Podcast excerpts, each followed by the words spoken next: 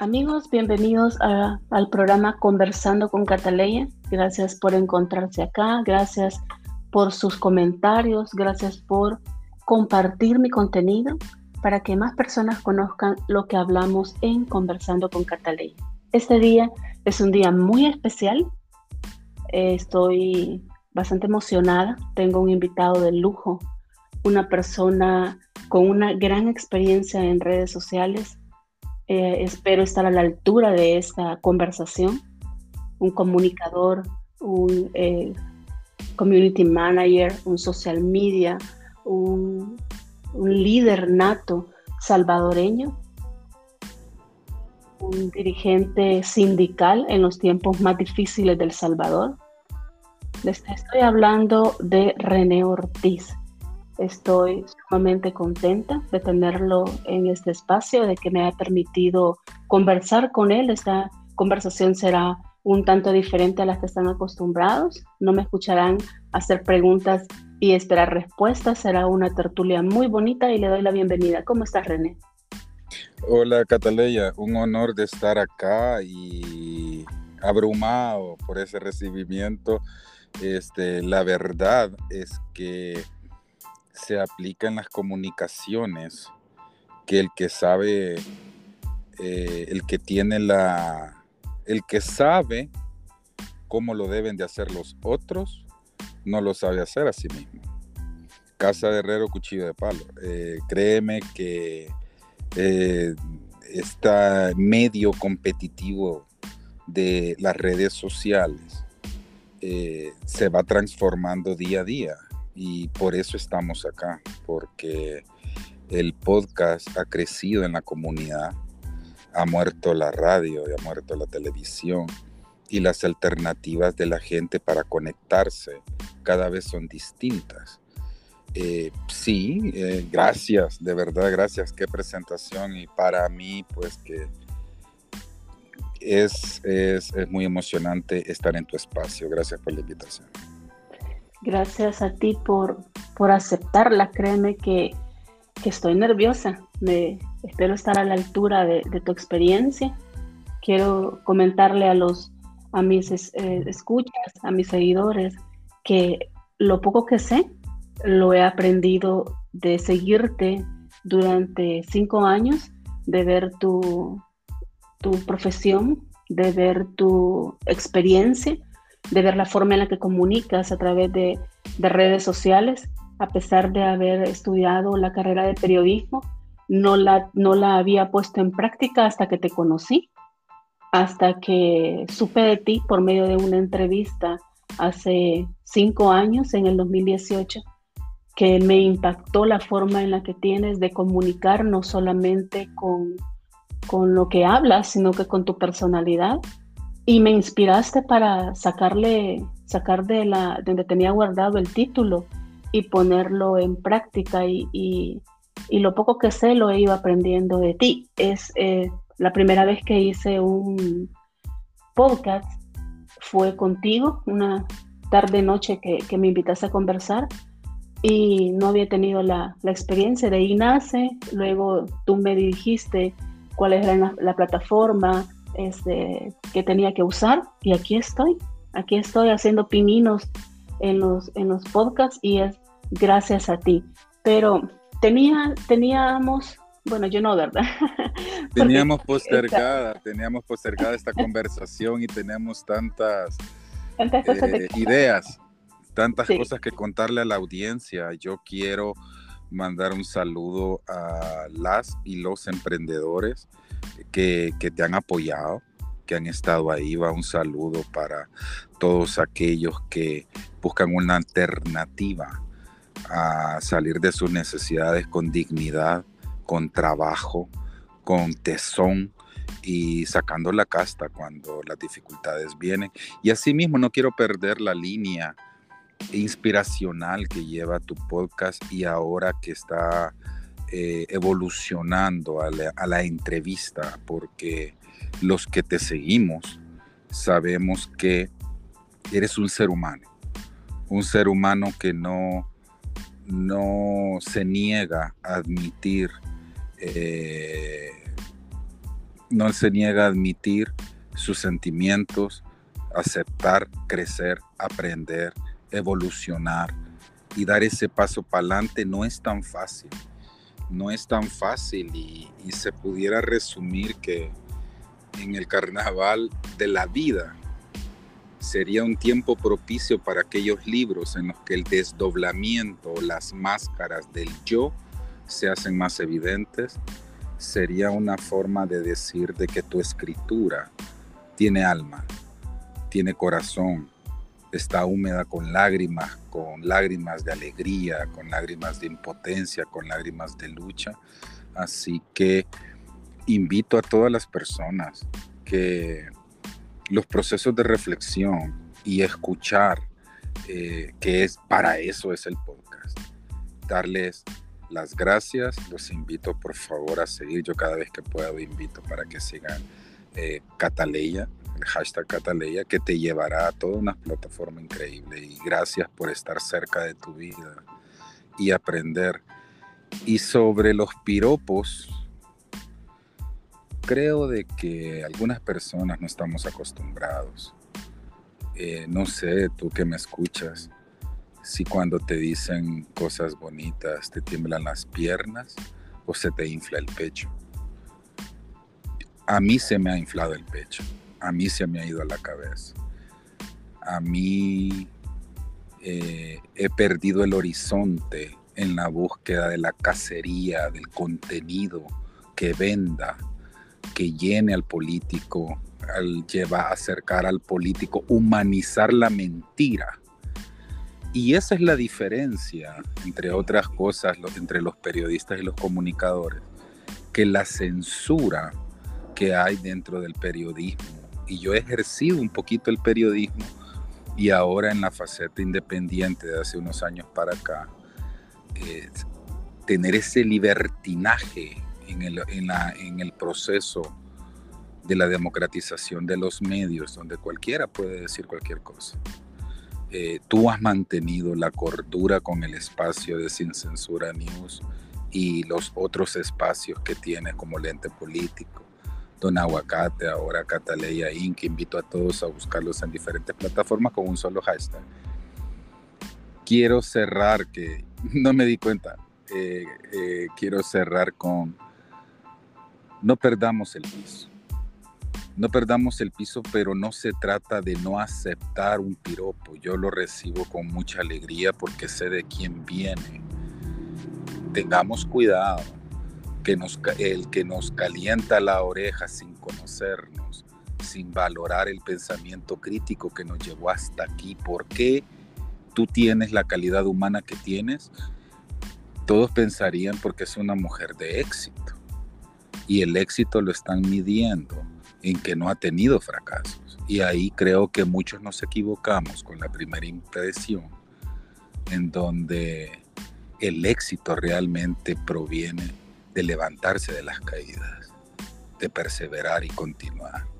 Gracias Cataleya por el espacio y ya comenzó el programa, ¿verdad? Ya comenzó. Eh, pues les estaba les estaba comentando, les estaba diciendo eh, que quiero que esta conversación sea diferente. Con, con, René tenemos tantas cosas de que hablar, el lado humano, el lado eh, como amigos, como pareja, eh, como profesionales. Hay tanto de qué hablar, así que pendientes de esta serie de podcast de René conversando con con Cataleya, pero... Fíjate de que yo honestamente, eh, para los hombres que escuchan el podcast, no, no tengan miedo a una mujer fuerte. No compitan con una mujer fuerte. Porque no van a ganar. Los seres humanos nos convertimos en en ese disfraz de quienes podríamos ser. Y, eh, y, ese, y, esa, y esa máxima de que los seres humanos nos convertimos en el ser que puede ser, que quiere ser, que quiere vender, se va convirtiendo en una máscara, en una competencia. Y así conseguimos un trabajo. Y así no nos roban el vuelto en el bus. Así hay que tener una cara seria al dolor ajeno, porque la gente abusa, porque nos enseñan que si das la mano te llegan hasta el codo. Así que yo le pregunto a usted, Cataleya. Para usted, para usted, ah, y estaba hablando de que el tema de pareja. Yo me siento honrado y siento para la audiencia que para seguir el ritmo a esta mujer, a, a, las diferentes evoluciones que ha tenido, y ahora esta que es Cataleya, no solo se vuelve más hermosa, sino que el hecho de aceptar las debilidades, aceptar que se tiene miedo a la vida, que se le tiene miedo a la muerte, a alguien como yo, que soy tu pareja, pones a prueba todas sus capacidades. Y algunas veces no sé qué hacer. Y está bien, amigos que nos escuchan, no saber qué hacer. No finjan que lo sepan. No finjamos, pero también las expectativas de tu pareja te está creyendo que tú sabes lo que estás diciendo. Y se pasan facturas los momentos difíciles de pareja, los momentos difíciles de amigos, los momentos difíciles de compañeros, de socios, de compinches, de cómplices de aventura, de puebleando, se vuelven un reto en cada uno de los escenarios. Para usted, para ti, mi amor, ¿qué ha sido lo más difícil en el tema de salir del periodismo y emprender tú sola una carrera de comunicar que te ha llevado hasta acá. Pero ¿qué fue la experiencia más difícil como periodista?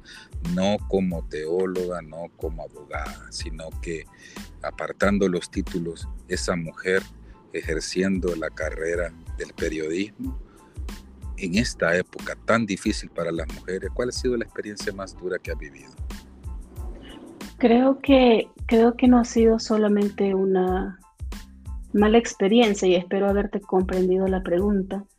Eh, uno, de uno de los principales este, problemas que atravesamos no solo las mujeres, sino que todos los que ejercen o ejercemos el periodismo es la censura. Eh, de ahí viene el nombre del periódico digital que, que tenemos, que se llama Sin Censura, queriendo que sea sin censura el, pues por mi, por mi origen, podríamos decir salvadoreño, siento que ahora la, el periodismo está siendo objeto de no poder expresar eh, diferentes opiniones basadas en hechos, pero que no quieren ver. Entonces, y más cuando se es mujer, como que eh, la debilidad del, del género hace que, sepan que detrás de una página en, un, en una red social o detrás de un periódico digital pueda estar una mujer este, redactando. Es, es, hasta más difícil la credibilidad o la aceptación de la nota que se está, que se está publicando. Más se está en contra de lo que la mayoría de personas están creyendo, aunque estén equivocadas, pero creo que ese tema de, o esa, ese tema de la, de la censura y de lo difícil como periodista de poder hablar con la verdad, verdad que está ante los ojos de muchos, aunque no lo quieren ver, lo vamos a dejar para, para otro de los programas que vamos a seguir en esta línea para, para que los podernos atrever a, a conversar temas difíciles que nos pueden hacer ganar seguidores en mi casa o puede ser que se retiren seguidores porque están este, eh, anonadados por algunas cosas y no ven más allá de lo, de lo evidente. aunque lo, probable es, aunque lo probable es, mi amor, que, que mis seguidores se vayan contigo. es probable que, que gane otro tipo de seguidores. es probable que gane otro tipo de seguidores. Pero bueno, otra de las cosas que difíciles de ejercer el periodismo, bueno, yo lo inicié en la Ciudad de México, en donde nos decía un catedrático que nos dio una materia, eh, un par de materias en la universidad, de que muchos de, nos decía, muchos de ustedes no van a ejercer el periodismo y si lo ejercen no va a ser en este país, porque sabemos que México es un país difícil para el periodista por tanta situación que, en ese país sucede, porque o se adaptan a una línea eh, periodística en la que estén coartados de censurados de lo que van a decir, o son y tienen un salario, o se quedan a comer en las banquetas, nos decía él, y a expresar lo que ustedes sientan mientras aún respiran. Fueron palabras muy fuertes que a muchos de mis compañeros eh, se cambiaron de carrera, no, no, no soportaron palabras tan fuertes como las de él, y los que están, los que culminaron la carrera no están ejerciendo el periodismo tal y como él lo dijo en, en, la, en la Ciudad de México. Y como mujer, quizás una de las, de las situaciones más difíciles quizás es el acoso, el acoso laboral, el acoso sexual, el pensar de que la mujer tiene que ser siempre sonriente y que la mujer siempre tiene que ser dadivosa, este, complaciente para poder eh, tener un cargo en, algún eh, lugar de comunicación, en un periódico, en una oficina que se dedique a la comunicación, o eh, piensan que si la mujer tiene un cargo diferente o, igual que, lo tiene un hombre es porque no lo ha hecho por su no lo ha hecho por su capacidad, sino que por haber dado otro tipo de situaciones. Entonces creo que, ese es uno de los problemas o de las, de las situaciones que enfrenta la mujer en el periodismo. El, hecho de que, es más, en El Salvador se ve el trato a, los periodistas, a la periodista mujer, y nadie, nadie piensa que detrás de ese, de ese título de periodista hay una mujer y le están vulnerando un derecho, que están cometiendo un delito según la, la ley de expresiones de violencia contra la mujer leído, pero nadie, nadie lo ve, no, está invisible porque están anonadados y no importa lo que suceda, todo le dan like, todo lo comparten y todo para ellos está en lo correcto. Pero también, René, creo que ese es otro tema, otro tema para otro podcast que podamos tener.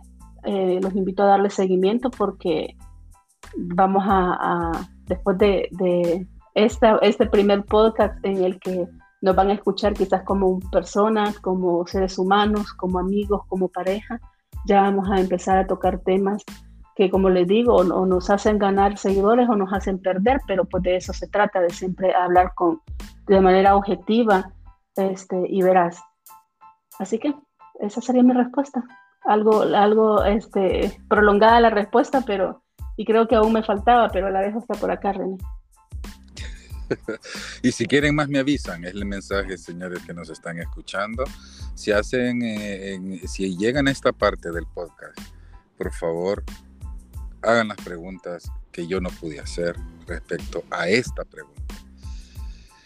Pues ahí me quedaría porque de ahí vienen los retos este, en donde la batalla comunicacional y la democratización de los espacios. Hoy no hay que ser periodista.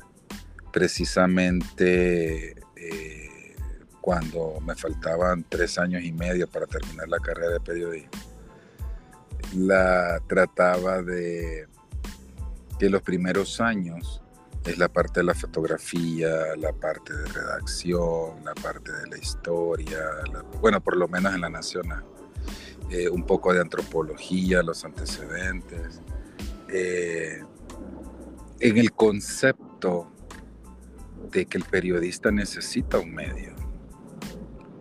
Y hoy en día eh, los medios necesitan comunicadores que redacten, que extracten lo más posible y de la manera más pueblo y eh, los medios, cuando me refiero a medios, la social media. ¿Cuál ha sido el reto para ti, ya que no, no, aprovechaste esta oportunidad para preguntar, ¿verdad? O, insinuar una pregunta? Eh, continúo yo. ¿Cuál ha sido el reto para ti de no tener censura? Y este reto va enfocado en la competencia como medio, como mujer, que ya superamos el tema eh, humano, el rostro, como la competencia de que ahora hace más dinero eh, un comunicador, un creador de contenido, y aquí entran los influencers que no están haciendo noticia, pero venden noticia. Eh, ahí, esta quizás sí me puedes ayudar que sea un poco breve porque la gente quiere conocer de tus proyectos y terminamos, yo terminaría con la parte de quién, de dónde viene Cataleya, ah, para que las personas conozcan de dónde viene Cataleya, porque preguntarte quién es Cataleya sería como desconocer toda tu carrera y que los que están aquí conocen tu trabajo saben de qué estás hecha y, has estado con la gente hace muchos años. Así que le estoy hablando a los conocedores y a los que por casualidad han llegado, será más fácil digerir el personaje, el rostro, la calidad humana de la persona que está llevando el proyecto porque es conversando con Catalina, porque eso es un derecho ganado. Cuéntame, ¿Cómo es la competencia con el tema de ser periodista y estar en una asamblea legislativa? detrás de la nota estás con gente que no es periodista y que tiene mayor visibilidad, desinformar y que hacer una nota bien elaborada como periodista. Que solo se dedican a copiar y pegar. ok, pues cuando surgió eh, el tema de que el presidente de la Asamblea Legislativa invitó a todos los influencers y creadores de contenido a que se acreditaran como periodistas en la oficina de prensa de, la Asamblea, lo que sí eh, nos eh, batallamos por sacar la carrera y luchamos por llegar a ser periodistas, no, no fue egoísta de, nuestra parte, sino que fue como de nada sirvió entonces el esfuerzo, la dedicación y el dinero invertido. Si ahora cualquiera puede venir, crear una página en, redes sociales o crear contenido en diferentes plataformas y ser convocado como, como periodista por ser adepto a a los mensajes que se quieren escuchar y leer. Le comento que yo tuve la oportunidad de trabajar en el área de comunicaciones en la Asamblea Legislativa, que esa es parte de, mi vida personal, de por qué yo llegué a, a, la Asamblea Legislativa, y es hablar de mi padre. Estuve eh, trabajando ahí y en ese momento era realmente profesional y no es que menosprecie a los creadores de contenido, sino que, o sea, cada, cada uno con su tema. Una, una de, las, de las cosas que, que decían algunas personas en, en, redes sociales en el momento en el que surgió la situación de que fueron acreditados creadores de contenido en la, en la asamblea es que no pueden dedicarse a dar noticias, se dedican a entretener, a crear contenido, a, hacer batallas en TikTok, pero se fueron de las batallas a TikTok ganando leones y ballenas, se fueron a, hacer noticia, pero la noticia que querían que presentara, porque les aseguro que todos los que estaban allí presentan algo adverso a lo que querían que dijeran, no, no estuvieran ahí.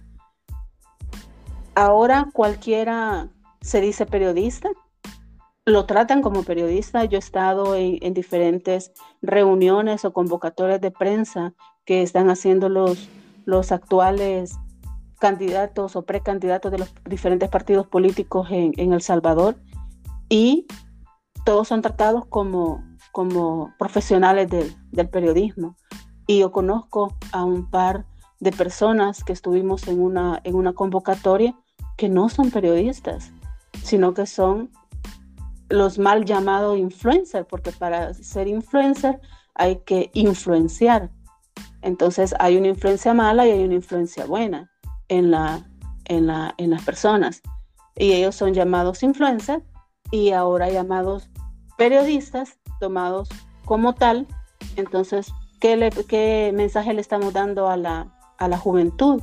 A los que ahora están terminando su bachillerato y estaban pensando en, en hacer el esfuerzo de estudiar una carrera de seis años, porque son cinco de, las, de todos los ciclos dentro de la carrera, más la tesis, más el, tiempo que se tarda uno para acreditarse o para el trámite de la, después de la graduación. Todo el esfuerzo que se hace, no, ya no vale la pena. Ahora cualquiera puede generar más ingresos que una persona que, que se esfuerce que se esfuerce estudiando. Cualquiera puede ganar eh, seguidores con, y perdón, ah, esta es quizás una, una, un tema bastante difícil, pero pues no, no podemos de, dejar de dar nuestra opinión. TikTok, esta red social, está plagada de, en el caso de las mujeres, de, mujeres que no se respetan. Y no se respetan en el sentido de que entre eh, más muestran su cuerpo, más seguidores tienen. Más hacen bailes sugestivos y, no aptos para menores de edad y más seguidores tienen. Entonces, no sé, las redes sociales ahora siento de que están perdiendo, están perdiendo la, la razón de ser, que es comunicar, que es crear, que es llegar hasta los, el último rincón del planeta y da, generar contenido para que nos conozcan como comunicadores, como periodistas, y se está convirtiendo en un, en un circo totalmente. Y no sé si, si estaré en lo correcto, pero pues ese es, ese es mi punto de vista, René. Sobre esta parte, Cataleya, la, es el cruce del tema de TikTok. Voy a retomar muy rapidito, sintetizar, trataré de sintetizar lo que, lo que puedo yo aportar, es que es una red asiática, un formato asiático, y aquí hay un choque cultural, en donde los modelos que funcionan, la sexualización, la venta de la mujer como carne que vende un producto, eh, es originado porque en su esencia la sociedad asiática, las, las influencias más grandes coreanas y todo esto, por ejemplo Corea y China, bueno, TikTok es chino, pero los influencers fuera de, China, eh, pues el sexo consensuado comienza y los padres permiten, las escuelas y la sociedad media lo permite desde los 14 años.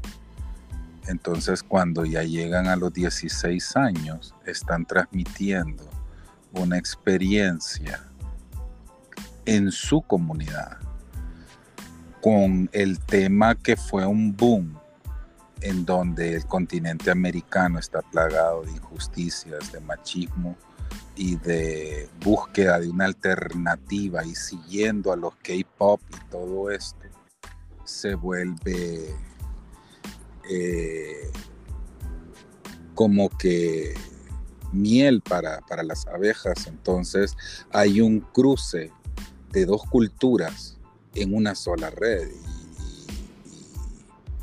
Y, vamos, este, Estados Unidos hasta estuvo inventando leyes para apropiarse de la marca TikTok y, lo consiguieron. Compraron eh, el TikTok gringo y el TikTok original no es el mismo. Llegaron a un acuerdo. Y esto, ¿por qué lo menciono? Porque regresando con Cataleya, voy a revelar uno de sus secretos, que la facilidad de la expresión y de las virtudes en el ambiente periodístico es por su fuerte de la búsqueda de la justicia a través de una segunda carrera, en este caso la que voy a hablar, que es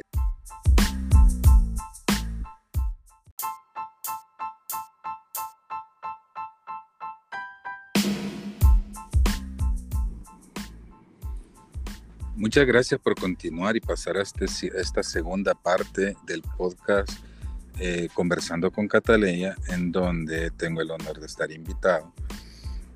Como les comentaba, le estoy contando un secretito que eh, pues una de las cualidades de Cataleya es que también es abogada y por ser abogada, pues tiene el bagaje, la experiencia además, y, exitosa además, en defender y defenderse a sí misma, y con el criterio de combatir la desigualdad, la justicia. Esa parte se comprendería, comprenderíamos todos nosotros, por qué estamos hablando con Catalina. Mi pregunta sería, ¿cómo complementas el tema de la teología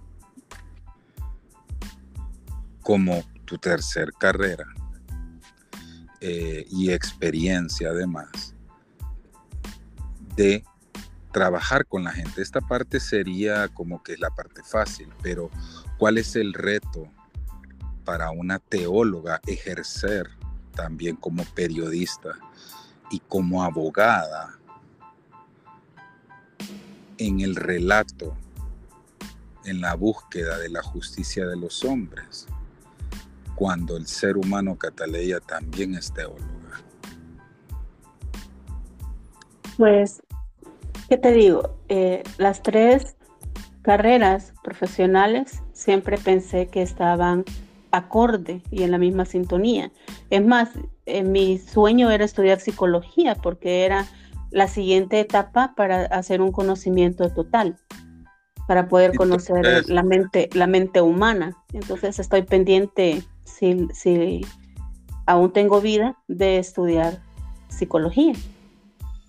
Pues ¿Cómo entonces, eh, ya que eh, es, bien breve tu, respuesta y yo estoy interrumpiendo porque quiero que agregues el componente, ¿cómo haces para que no duela? Teniendo tres carreras, ejerciendo el arte del periodismo como periodista que te lleva a ser escritora. ¿Qué hago para que no duela? ¿Qué haces para que no? Porque cuando nosotros, por ejemplo, en mi persona que tengo una crisis de fe permanente, que tengo una crisis de fe permanente, pues yo no espero que Dios sea el, el árbol en el desierto que me dé cobijo para continuar. El, el ateo tiene el reto de que al no tener eh, los elementos cristocentristas como factor de alivio y tiene que asumir con las experiencias y las herramientas que tiene porque no hay nada después según el ateo o para los que se dicen ateo. Porque quiero explicarle a la gente que hay una gente hay, hay personas que son ateas sin Dios y hay personas que son antirreligiosos y se justifican ateos. Esos que andan atacando que la fe, que el cristiano, que el católico, que el papa, estos andan buscando pleito, pero está esa persona que no tiene fe y no le interesa hacer valer su incredulidad a la parte espiritual. Pero ¿cómo hace alguien como usted que tiene la fe como un pilar fundamental en su análisis para la validación social, en donde la fe es una de las situaciones que el periodismo y el derecho ya no se vuelve tan amistoso? ¿Cómo hace para que ya no duela? Es que creo que ahí está, está un tanto equivocado, sí son amistosos, pero quizás quisiera hacer un, paréntesis, un pequeño comentario acerca de, la carrera de teología. las personas piensan que ser un teólogo es ser religioso y cristiano o católico, pero hay muchas personas que entran a su primer ciclo en la carrera de teología creyendo en Dios y se gradúan creyendo que no existe Dios. Porque el conocimiento de la palabra y la eh, es esculcar, escudriñar la palabra escrita en, una, en un libro llamado Biblia, hace que muchas personas que estaban cegadas o creyendo que, que aún habían palabras en el texto bíblico que no podían tocar porque era vetado para ellos, terminan no creyendo en lo que sus padres les inculcaron y terminan no creyendo en Dios. Yo tuve compañeros en la en la universidad que eran hijos de pastores o que eran familiares de sacerdotes, entraron a estudiar teología llamados por la inspiración de ellos o por la necesidad de, seguir con el trabajo de ellos, en el caso de los hijos de los pastores, y terminaron no creyendo en Dios. Terminaron dándose cuenta de que lo que le predicaba su, su padre en el púlpito no era del todo cierto. Entonces, porque la teología no es solamente el estudio de la Biblia, sino que se estudian diferentes, diferentes este, materias. Y entonces estudiar teología no es que la persona teóloga tiene que ser cristiana o tiene que creer en Dios. Hay muchas personas que, que como le digo, terminan no creyendo en Él. Si hablamos de religión y hablamos del cristianismo, que es el que yo he practicado, no estaría apegado a, la carrera de derecho, porque pues los cristianos todo le dejan a Dios. Los cristianos es si Dios quiere y los cristianos es que se haga su voluntad. Pero los teólogos buscamos justicia, los teólogos sabemos que profundizando en la palabra, más allá de lo que está escrito, hay una forma de interpretarla y en, basados en esa interpretación entra el derecho, que es la búsqueda de la justicia y el bien común. Entonces, por eso le digo que está, compaginada las tres carreras, porque luego de conocer este, en la esencia de lo que es la teología y ese ser supremo que la rige, o que rige la, porque religiones no hay. Ese es otro gran error, porque no hay religiones. Hay una palabra y hay un, hay un personaje llamado Jesucristo, que es al que todos siguen o seguimos, y él no dejó religiones. Entonces ese es el primer error que, es que hay que irnos quitando, porque no hay religiones. Él no dejó religiones. No existen religiones. Existe una sola palabra que es el Evangelio de él, de los años que él estuvo en su, en su vida pública en la tierra, según lo que dice el libro de la Biblia. Y se compagina con el derecho porque el primer revolucionario, el primer buscador de la justicia y el, primer, el primero que, quiso que la ley se cumpliera y no a, favor de unos pocos, sino que a favor de todo el pueblo fue Jesucristo. Y aquí entra el derecho, que es lo que prima en el derecho, es la búsqueda de la justicia y el bien común. El que no sea la justicia para unos pocos, sino que la justicia sea pareja para, para todos.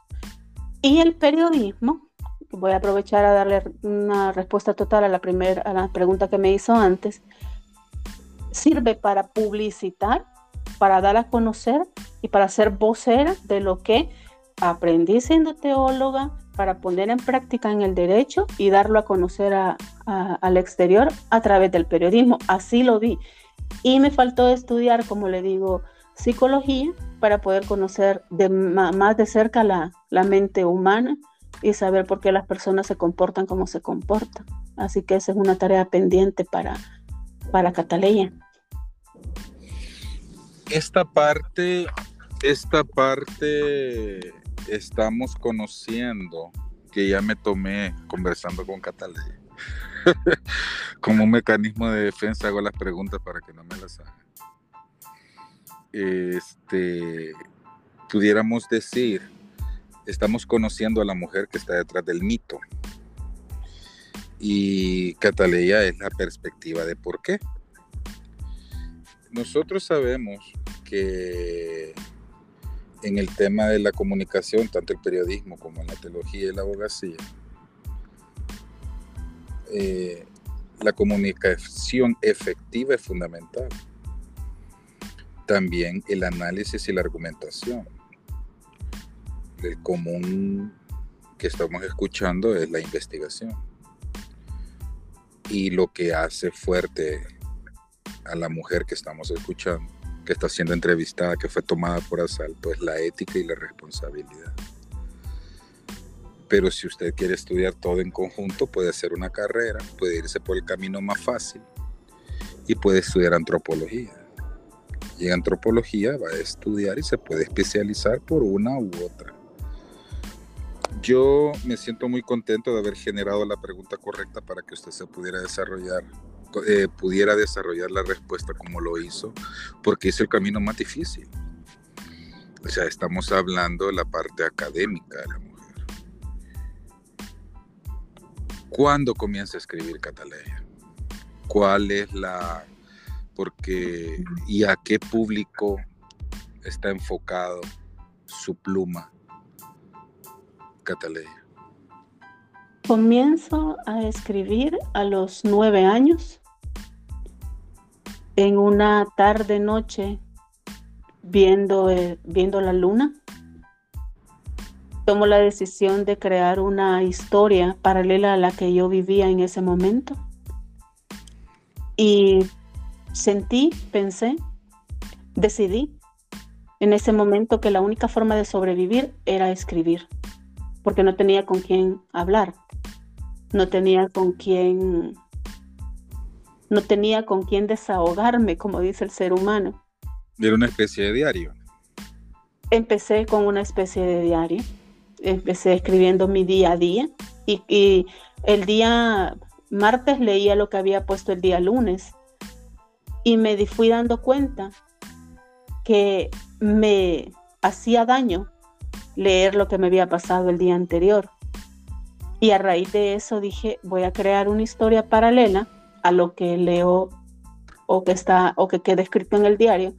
Y es así como empecé a escribir historias ficticias para contrarrestar la, cruda realidad. Y esto, que escribía, esto que escribía, esta historia, una pausa ahí porque creo que hay una nota acá. ¿Cómo hacía una preadolescente para que sus escritos no fueran descubiertos? Había que esconder el libro, el, el cuaderno debajo de la almohada. ¿Cuál era la técnica para no solo escribir la historia, sino que proteger la verdad? Estaba estudiando, en ese momento estaba estudiando y no existía la revisión de cuaderno a la que ahora se somete mi hija menor. que no, no, existía la revisión de cuaderno y yo escribía en medio de las, empecé escribiendo en medio de las clases. Escuchen, escuchen. Empecé escribiendo en la clase del, del día lunes en historia, por ejemplo, escribía el día de ese día, eh, eh, relacionado a mi diario. Es más, yo tengo es el, mis, mis libros y mis cuadernos de esa era en la que estudié, de ese tiempo tan lejano, es que este, los tengo guardados.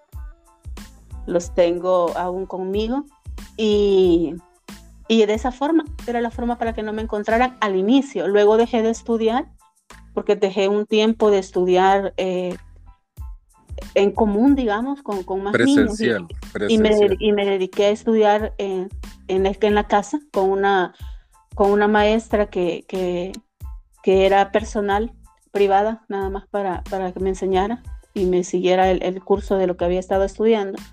Entonces eh, ocupé uno de los cuadernos que tenía y empecé a escribir en dos partes escribía mi, diario personal, en donde contaba lo que realmente vivía y sucedía, y escribía las aventuras de esa niña para crear un universo paralelo a, lo que estaba viviendo y los escondía debajo del colchón. Así que... Y como todos nosotros creíamos que nadie, los, nadie lo sabía. Exacto. exacto, ¿verdad? Es como, es como no te coman los dulces y los escondes debajo de tu escritorio. O sea, los tienes ahí, están escondidos, pero están ahí, es la inocencia. Y actualmente usted tiene varios proyectos de escritura. ¿Cuáles están concluidos y para quiénes están enfocados? Pues ya concluí dos, dos de mis... Ah, dos, ya concluí dos de mis grandes amores, de mis dos grandes amores. Eh, ya está en un podcast acá que grabé de 10 minutos o de 13 minutos en el que comentaba que ya los había terminado. Y es este, el Aventuras de Luna, las aventuras de Luna, que es el universo paralelo que, que creé para la vida que, que realmente Luna llevaba. Y de alguien, es un libro dirigido a los niños es para que se diviertan, para que conozcan lo que, lo que Luna conocía, lo que Luna conoció, este, pero lleva un, no, quizás no sería la palabra adecuada, trasfondo, y eso estaba hablando con una persona, un profesional este, que me, me ayudaría a editar y a revisarme mis escritos, porque vamos a ver realmente cómo, cómo trabajamos el, libro de las aventuras de Luna, porque no es que lleve un trasfondo, sino que dentro de, la, dentro de cada cuento o de cada anécdota o capítulo de las aventuras, alguien que sepa, un psicólogo o alguien que sepa de, la mente de los niños, puede ver que, que Luna está enviando un mensaje Luna está enviando una llamada de auxilio a través de cada escritura. Entonces me decía él, estudiémosla, veamos si realmente se lo damos a los niños o se lo damos a los que estudian psicología y se lo damos a, ese, a esas este, pedagogos que, quieren ayudar a niños que están siendo violentados. Entonces, en esa línea estamos todavía en espera de, de, ver a qué va a ir dirigido las aventuras de Luna. Y mi siguiente amor es simplemente Luna, que estoy pendiente de que me revisen si está registrado el nombre, si está registrado e-, ese nombre y no lo puedo utilizar y le vamos a dar un cambio por ahí algunas letras para que pueda poder registrarlo bajo mi nombre y que pueda ser editado y publicado. Y las aventuras de, de perdón, simplemente Luna es Luna adulta, desde la adolescencia de los 15 años hasta la adultez y lo cerré hace tres días. Entonces quienes lean mi libro de Simplemente Luna van a leer lo que Luna sintió hasta hace tres días y por qué decide cerrar el ciclo y por qué decide cerrar el libro siendo ya necesario darle fin para que, para que surja o resurja Cataleya, que es el siguiente libro que está en, escribiendo, que estoy escribiendo que no se llamará Cataleya, sino que se llamará Enamorada de mí, escrito por Cataleya. Entonces pudiéramos decir que los lectores se llevarán, independientemente de las edades, con, con el apoyo que usted ahora tiene, la, la, parte editorial, eh, estaríamos básicamente eh, una literatura bibliográfica, es, es algo, es un pedazo de usted no es un personaje ficticio, no es creado, producto, no es producto de la imaginación, sino que es, son sus experiencias trabajadas para una fácil lectura y enfocada con un objetivo joven que lleve eh, un aprendizaje eh, para este camino llamado vida. Sería algo así entonces. Es algo bibliográfico, no es no es un personaje ficticio, es, es una parte de usted, sus amores. Podríamos, podríamos decirlo así. Podríamos tomarlo como, como usted lo, lo dice en el caso de simplemente, de simplemente Luna. Y es que es porque nace, simplemente Luna nace queriendo que no sepan que soy yo. así nace. Pero pues usted me conoció como Luna Turquesa así nos conocimos, este, y tengo mi pequeña empresa llamada también Luna Turquesa, entonces pensé, me dije a mí misma, no podemos decir que no eres luna, esa luna. Pero dígalo bien, dígalo bien. Yo me dije, no, sí, me dije a mí misma que... Mi misma. mi, misma, mi misma... Tienes eh, que...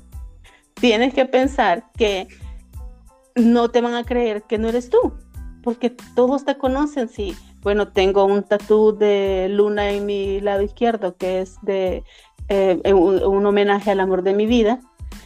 Este, y entonces todos me conocen como Luna. Hay personas que me dicen Luna de, mi entorno, de, de, Metro Galería, que usted mencionaba, ese grupo de emprendedores, no me dicen otro nombre que no sea Luna porque así me conocieron. Entonces no puedo decir que no soy yo porque al final cuando lean y te lean a ti que estás incluido en ese libro, dos por dos son cuatro, van a saber que, que, somos nosotros, que soy yo. Entonces, no sé si será, será bien llamado bibliográfico porque no es tan formal para poderlo llamar bibliografía, sino que es, es, de historia, pero soy yo. No podemos negar que, que, que, soy yo reflejada en esas líneas. Solamente estoy ahí con la disyuntiva de cómo voy a trabajar las aventuras de Luna si lo voy a dejar como cuento para los niños o lo voy a dejar como ayuda para, para escuchar los gritos de auxilio de los niños violentados en la actualidad. ¿Usted ha, eh, pensado eh, esto, este, este, este material que está en proceso de impresión?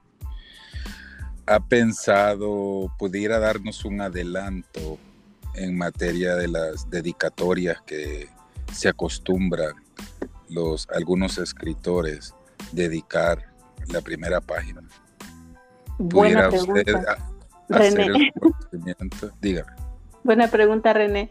Este, por eso nace la idea de, esta señora que me está ayudando con la edición o a ver, ver los derechos de autor y todo lo demás que conlleva eh, imprimir un libro, publicar un libro cuando ella me dice que pudiera ser no, no necesario o no, no lo ve bien ella para ponerlo como un libro de cuentos más para profesionales, porque la dedicatoria de Luna comienza agradeciéndole a mi niña de ayer. Comienza pidiéndole perdón a la niña que no pude rescatar en el ayer. Entonces, leyendo ella la dedicatoria que yo ponía, que escribí al inicio, ella me decía, de ahí nace la idea que, que ya les platiqué. Bueno, eh, vamos a estar impacientes, ya que los que estamos aquí hemos llegado a esta segunda parte. Muchas gracias. Eh, gracias por haberme dejado conducir. Y ya con esto estoy entregando la oh, batuta. Pero no le he contestado. No le he contestado este, la, dedicatoria de Simplemente Luna. Ah, el otro material, sí. Diga. Se, se lo dedicó a usted. La dedicatoria es al hombre que me hizo la mujer que ahora soy, al hombre que me transformó la vida para bien, al hombre que, que me encontró como una flor pálida y con paciencia me regó me sostuvo y me, ayudó a ser la mujer que ahora soy.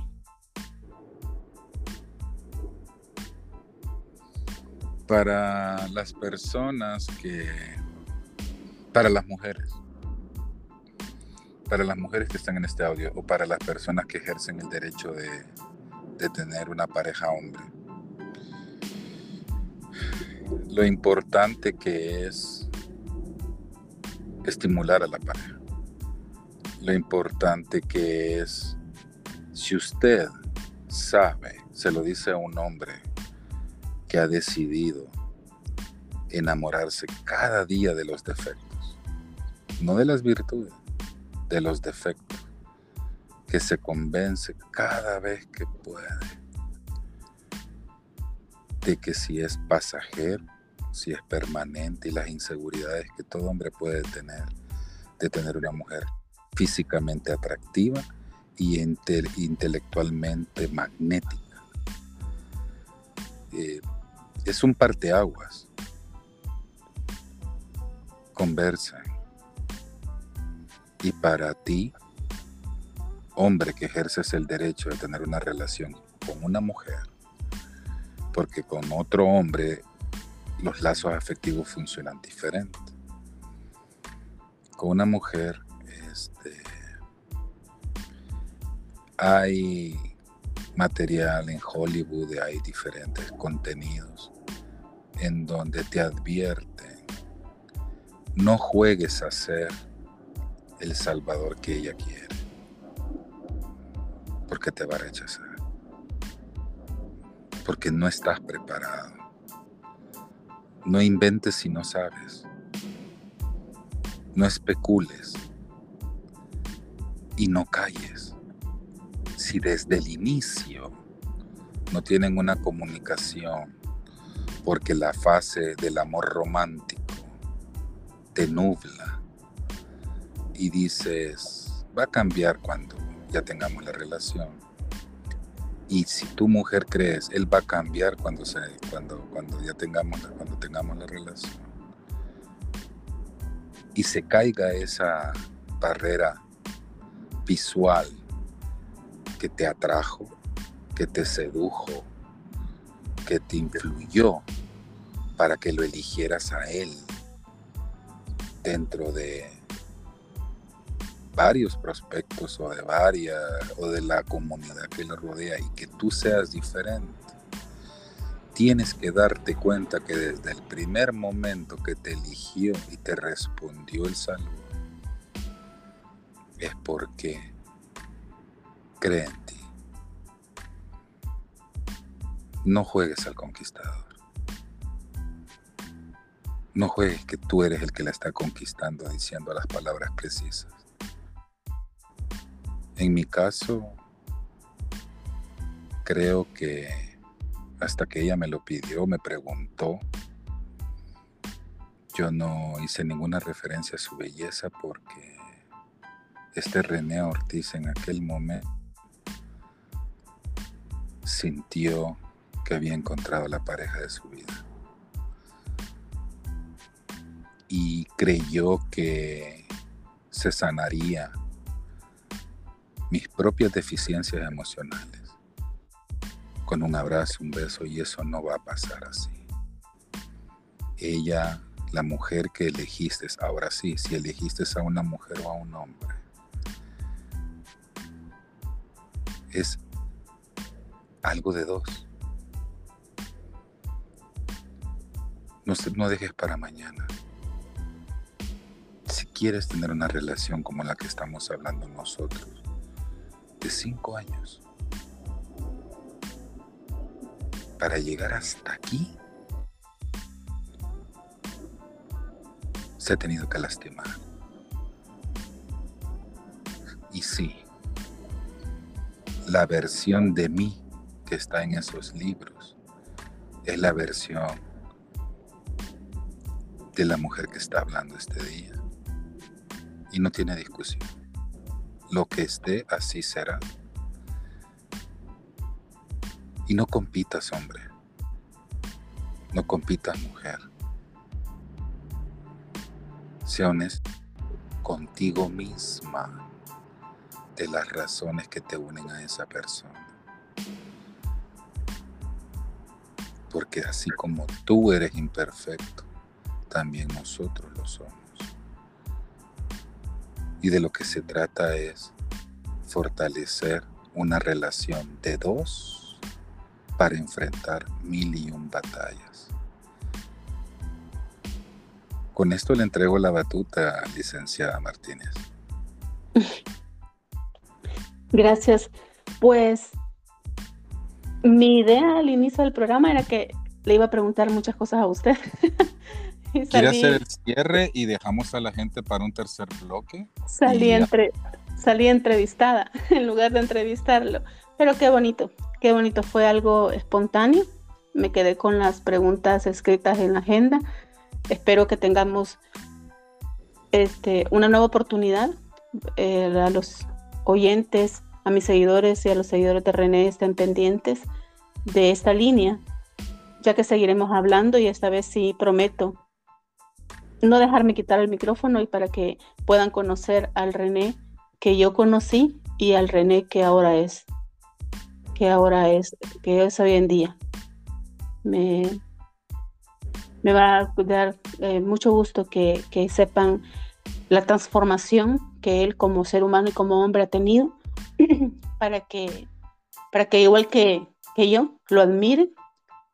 La admiración no es mala, a veces se mal practica, pero todos vivimos admirando y, queriendo ser como otras, como otras personas en el buen sentido de la palabra. Así que gracias por, por haberme acompañado, René. Gracias por estar acá. Gracias por, por haberme permitido en, en esa diferencia de horarios y sabiendo que estás cansado de trabajar, haber estado acá en este espacio, que también es tu espacio. Gracias y pues no te digo que te despidas de, la audiencia porque pues estén pendientes que vamos a seguir con, la línea que, que tenemos en este momento. Así sea. Un saludo a todos y gracias por compartir esta transmisión. Y ha sido difícil y el reto para que de cada quien con sus posibilidades dar lo mejor del otro. Y la perfección no existe. No existe el hombre ideal. No existe la mujer ideal. Y sanar heridas y sanar cicatrices y coser cicatrices no es tu responsabilidad como pareja. Es una labor personal. Porque te va a exigir lo mismo. Que vengas a dar y en nuestra cultura latina, para los que han tenido mamá biológica, que es muy importante el tema sanguíneo. Cuando se rejuntan, se casan, conviven, deciden tener una vida juntos, no es tu mamá, no es tu hermana, es tu mejor amiga para toda la vida. Esta es mi forma de despedirme y invitarlos para continuar y cuando vean eh, mi nombre en la descripción, que es Conversando con Cataleya y que estoy de invitado, de co-invitado, de co... que lo que sea, denle más like a mis, audios para que me vuelvan a invitar. Buenas tardes, buenos días a la hora que sea. Sí, sí creo que así va a ser. Así que me despido, quizás con dejando eh, las últimas palabras las últimas palabras de René, la mujer y el hombre ideal no existen, sino que dos seres imperfectos que con sus virtudes y, sus defectos se complementan. Gracias por haberme escuchado, gracias por sus comentarios, gracias por compartir mi contenido y darle like. Esto fue Conversando con Cataleya. Buenas tardes.